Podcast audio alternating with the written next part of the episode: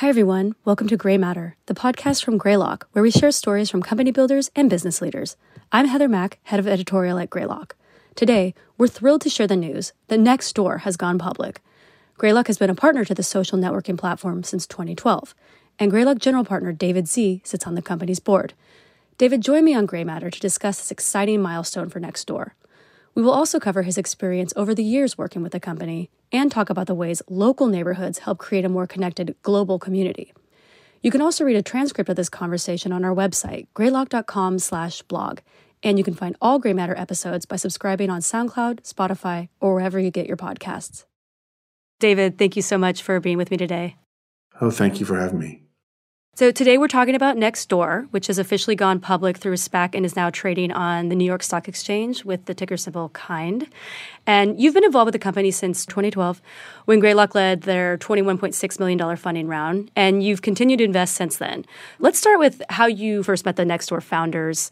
Describe your initial impressions. I knew the founders actually all from very different backgrounds in my experiences. One, Sarah Leary, who was one of the founders, actually was an associate at Greylock when I first joined. Um, and so we overlapped and became friends there. And since I joined to help build out the consumer side, and she was very much moving into the consumer side of, of the world. And so we stayed uh, friends for a long period of time. Nirav, who founded Epinions, uh, I met uh, through Sarah, but also had met through his time at Yahoo when he was involved with Yahoo. And then the third founder, Prakash, actually, I worked with him um, when I was at Excite@Home. He was um, one of the uh, engineers there and was uh, one of my favorite engineers to work with, a young, upcoming, brilliant, and, and can do kind of guy. When they came to me about investing in them in their first form, they were doing a network that was really about how do we become sort of ESPN for amateur sports? It was called Fanbase. And I looked at a number of things that had tried to do aggregating up that portion of the market. And it's just very distributed. It's very hard to get people to aggregate up. It's very hard to get people to pay or to be paid as an advertisement side. And so I thought it was going to be a long haul, at least from my experience, um, and, a, and a difficult business to build into. And I love all three of the guys. It was one of those classic kind of dilemmas of do you invest behind the people in an idea that you aren't so sure about, or do you say, you know what, I'm going to wait? Um, and in this case, you know, it was just a journey that I was not as uh, signed up to uh, as they were. Um, and so I ended up passing, but staying in touch with the company. And when they pivoted, they came back and said, hey, you know, now we're doing something different. Um, would you like to look at this? And, and that was Nextdoor. It's interesting because you know Greylock has famously invested in some of the most durable social networks of our generation, probably the most, and including previous portfolio companies like you said, Facebook, Instagram, LinkedIn, Musical.ly, which is now TikTok, which is larger than life, Discord, and you led many of those investments and been actively involved in all of them. Nextdoor is really different, uh, but it's still managed to be a durable network. And so you didn't invest when the company was founded in 2008, but you were one of the first to invest after their pivot to what Nextdoor is today. And what had they done with the pivot that changed your mind? Well, yeah. So the original investors rolled over and then into the new company when it pivoted, and then we joined in soon thereafter. The things they had done that I thought was really interesting was they had found a new space in the social networking fabric that I'd actually had not seen. And so, as you can imagine, having been involved with Facebook and LinkedIn and any other number of the social networks, I got to see every social network come across my desk. And, and this was the first one where I sort of stood up and said, this is interesting. This is part of our social fabric that has not been built upon and the value has not been created for us connecting as neighbors. There also was a meme of the internet really creating separation of people at that time. The idea that people would stay in their homes and be on their computers on the internet and they'd lose um, external connection. And so I really liked the theme of Nextdoor of bringing together neighbors using the new technologies, but really about connecting with your neighbors and really engaging sort of this online offline way that was kind of special. And then the last piece I think is we all live our lives locally is the bottom line. And there's this connection to each other because of that. Um, and then there's this connection to local businesses and, and small businesses and the businesses around us. And that's a really important untapped market as well. Those all sound like really solid reasons but i'm sure you got some pushback from some of your co-investors. What was that like? Every social network has its its, its advantages um, and its challenges. I think one of the things that really appealed to me about Nextdoor was at the same time, uh, there was a team that had come out of Twitter that had started something called neighborhood.com. Um, and they took very much of a kind of like classic Twitter, Facebook approach, which is sign up, we'll suck in your address book, and then we'll sort of spam out all your users and we'll try to build and get hyper growth that way. And initially they did get a bunch of growth, but it was very short lasting. The things that I think Nextdoor had really done well was they had said, we need to figure this out. We need to figure out the local model. It's going to be very different than say a Twitter model than a Facebook model. It's going to be about people that are nearby you that are connected by geography, not necessarily by having gone to high school together or, you know, having done other things, work together. And so figuring out how to knit that community together, how to bootstrap that community was non-trivial. And instead of doing the classic, let's go big and suck out an address book and spam everyone. They went very small. They went to special, they went to certain localities and they really tested it out in a hyper focused, hyper local kind of way to really figure out how to unlock bringing neighbors together.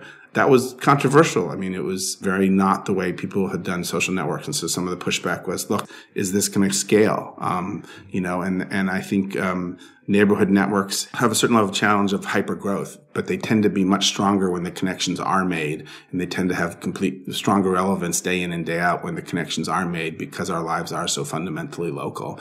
And so I really believe that despite the pushback on it maybe not having the hyper growth characteristics that some other social networks would allow. I did believe that it could grow and that it would be a solid grower and that when you had those connections, they'd be very rich and they'd be very powerful, particularly when you match them up against the huge amount of, of revenue and dollars that are, are spent in, in local commerce um, and small businesses. And so that seemed like a magic combination. Probably a lot more like LinkedIn in the sense that, you know, Facebook or Twitter, Twitter had hyper growth. LinkedIn had sort of um, measured growth because it it was really focused on being a business network. So it wasn't doing things that would violate what you would want in a business network that might have caused it to grow. And in an analogous fashion, Nextdoor resisted doing things that could have made it grow faster, but probably would have had it end up in a worse place and not survive and thrive like it has. A few months back, we were really lucky to have Sarah Friar, who is now the CEO of the company, on for our iConversations. And she described a lot of those kind of difficult decisions they had to make that maybe didn't seem logical to growth, but made sense for the long term strategy. And so she joined in 2018 from Square. Describe when you first met her and what struck you about her as a leader and executive. So I was lucky enough to have met Sarah a number of years before, and she's someone that a number of us at Greylock have known um, and really respect. Sarah is just incredibly smart. She's incredibly thoughtful, and she communicates and, and engages in, in, an incredibly um, compelling way. Um, and she was someone that we'd been looking for ways to get involved. We'd be looking to put her on board, looking for her to find an opportunity where uh, might be a good fit as a CEO. And so when we started to to search for for that for Nextdoor, she was top of my list um, as someone in our network to contact because I'd always look forward to trying to find a way to work with her. And her background is is really very very unique. I mean, I already was a huge fan having interacted with her while she was at, uh, at Salesforce and then at Square, even outside of the context of Nextdoor. But when you think about her background in the context of Nextdoor, it was even more powerful. I mean, her strengths stand alone her success um, at Salesforce, her success at Square speaks for itself. But in the context specifically of Nextdoor, not only were all those things true, but there also was the fact that she really came from a small town in Northern Ireland. Um, you know, she came from Belfast. She'd seen the troubles. She'd had two parents that were small business owners. And so she really understood the challenges as well as the opportunities, both in neighborhood and community, and also in terms of the power of tapping into small local business owners and helping serve their needs as well. What smart choices has the company made along the way that have put them in the position that they are today? The biggest choice they made was not to run after hypergrowth the pressure is always on from investors, from employees, from everybody to emotionally feel like, oh, we're, we've got this hyper growth and it's all just like dragging us forward. And there is a certain euphoria that goes with that. But they were very structured about deciding that they needed to have quality growth and that the neighborhood connection needs to be a quality connection, not a hyper connection. Because if you think about it, pulling in your address book, we can quickly probably find you know, friends that you grew up with, friends you went to high school with, your college friends, et cetera would probably only find a handful of your actual neighbors in there. And so this is about bringing people together that live in proximity and share uh, commonness because of that, not because they already knew each other through some connection. And so taking that and understanding the importance of how you make that connection, the understanding of the importance of privacy and control of privacy, because these are people that you know by geography, but you don't know personally yet in some cases. How important is if you're going to expose yourself into that community of your neighbors that you know that you have control over how that's being seen and where that goes. And so there's a very special type of network that needed to be built for Nextdoor and it required a lot of discipline not to get sort of drawn into the siren song of uh, a lot of the things that other networks were doing. We now see that paying off, but there were definitely years where that was challenging and where that was unpopular as a choice. Um, but I think in the long run, that's created much more richness and density. That's created much more opportunity. And going forward, the power of that community unlocking their power for small businesses and all the dollars that are in small businesses, I think is, is, is a massive opportunity that they're just, they're barely scratching the surface of. One of the magic things that people didn't understand about Facebook in the early days was right after you graduate from college, you go into a city that you don't know anyone. And so you, what are you going to do? You're going to bring your connections from your high school Facebook connections, your college Facebook connections, and you're going to find the ones that are in your local new city. I think the same thing's true for Nextdoor. Yes, people may change, but but when they come to the new place, they need to get connected into that neighborhood. They need to find community. And so, you know, there's just so many wonderful and heartwarming stories about people that move into a neighborhood, don't know anyone, you know, someone could be elderly, um, and so they aren't active, as active outside or engaged socially, and, and they can reach out through Nextdoor, and people will will throw a, you know a, backyard party for them, or will have a weekly dinner with them, and there's just this great connection that happens. And so, you know, whether someone's moving into the neighborhood or when they've been there, whether they've been there 30 years or their whole lives, surfacing up the richness of connection between that neighborhood, surfacing up the richness of all the, the great and wonderful small businesses and restaurants and stores and what the great things to do in the area are. There's just a power that will always exist, even if you move from one place to another. And I think that that's something that just doesn't go away and it's very different than the, a lot of the other networks. 2020 was obviously a really interesting year for the company. Many people became much more active in their local communities on Nextdoor during shelter in place, and the neighborhood connectivity became essential also for businesses. And it was also an interesting time for Nextdoor to make a lot of decisions with some of the fallout of the events of 2020. And they did some things that might have seemed counterintuitive, like putting in product changes that introduce friction that actually make people slow down and moderate what they're going to say with anything that would have to do with any racist language or hate speech, especially during you know all the social upheaval that we had last summer. What do you think about that strategy?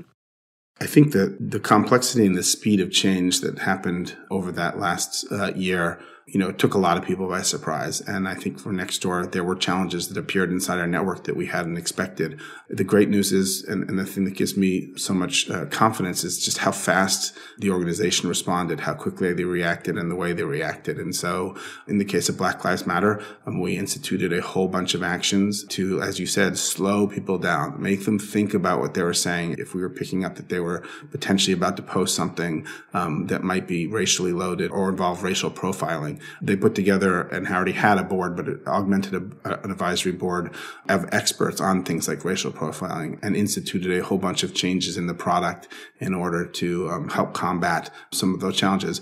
And again, it's one of the, the things that is both a blessing and a curse, right? The, the blessing is that we'd grown big enough that we were covering 98% of the neighborhoods in this country. The curse was 98% of the neighbors of the country meant we had all the diversity and all the complexity and all the surfacing of challenges and conflicts that happened in that very powerful summer. But I think that's part of our goal. Like if we want to be a great place for neighbors and neighborhoods, we have to go and figure out how to solve these problems. And we won't always get it right immediately because we'll get surprised by changes like the, who could predict the pandemic, who could predict the social upheaval somewhat related to that. But it's more to me about we've earned the right to be there and we have the leadership team that's reacting and, and making the product in a way that really helps build great community. I think, for example, we hope we're a place where those conversations can happen in a civil manner. You know, elections is another example. We obviously have had some very contentious elections, both at the local, state, and, and federal level. We made a conscious decision not to take advertising from candidates, political advertising,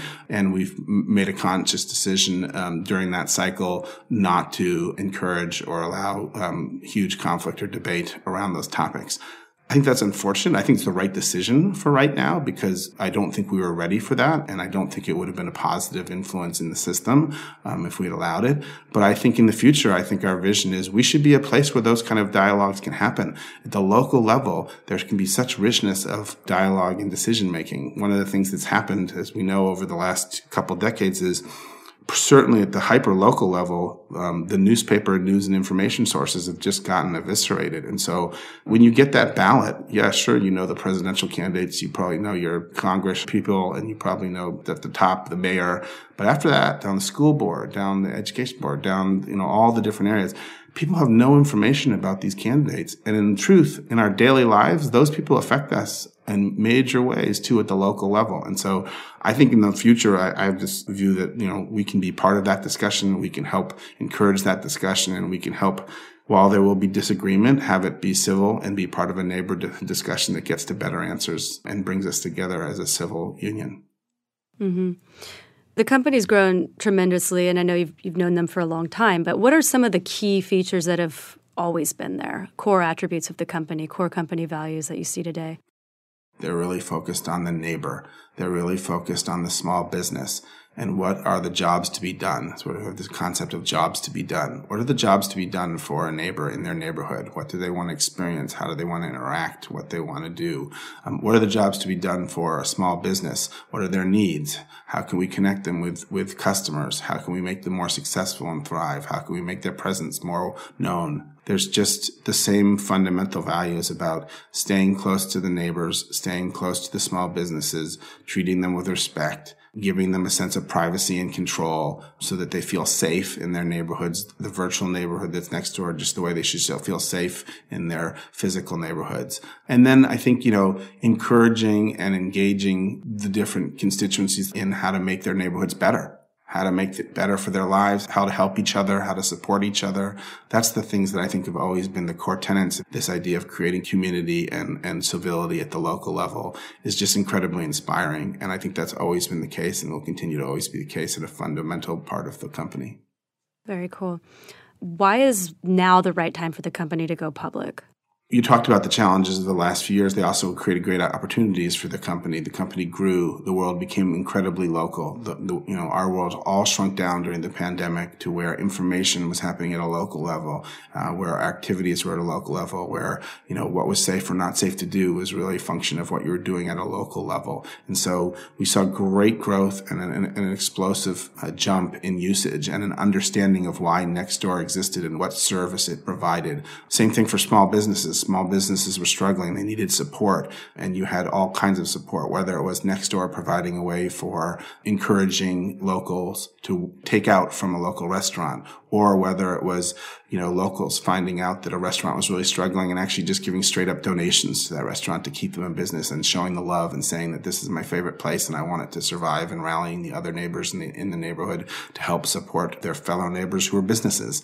Those are inspiring things. And I think it was really a step function in the understanding of the business. That's continued on when things have opened up or when they've closed down. Like we've still continued to see that growth. Our international presence has exploded. And so I think it's a wonderful time for us to then sort of tap the public markets, not only to have the financial wherewithal to continue that growth, but also to have the presence and scale, um, because it really was sort of a real step function opportunity, and we're just growing from there. And I think we want to take advantage of that. Um, there's just so much ahead of us in terms of what we can do for our local communities, whether that be the neighbors or whether that be the small businesses and beyond.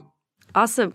Well, thank you so much for joining us today on Gray Matter, David. I really appreciate your time. Well, thanks for having me. It was great to chat. That concludes this episode of Gray Matter. If you liked what you hear, please subscribe at SoundCloud, Spotify, or wherever you get your podcasts. To find all of our content, check out our website at greylock.com and follow us at Twitter at greylockvc. I'm Heather Mack, and thanks for listening.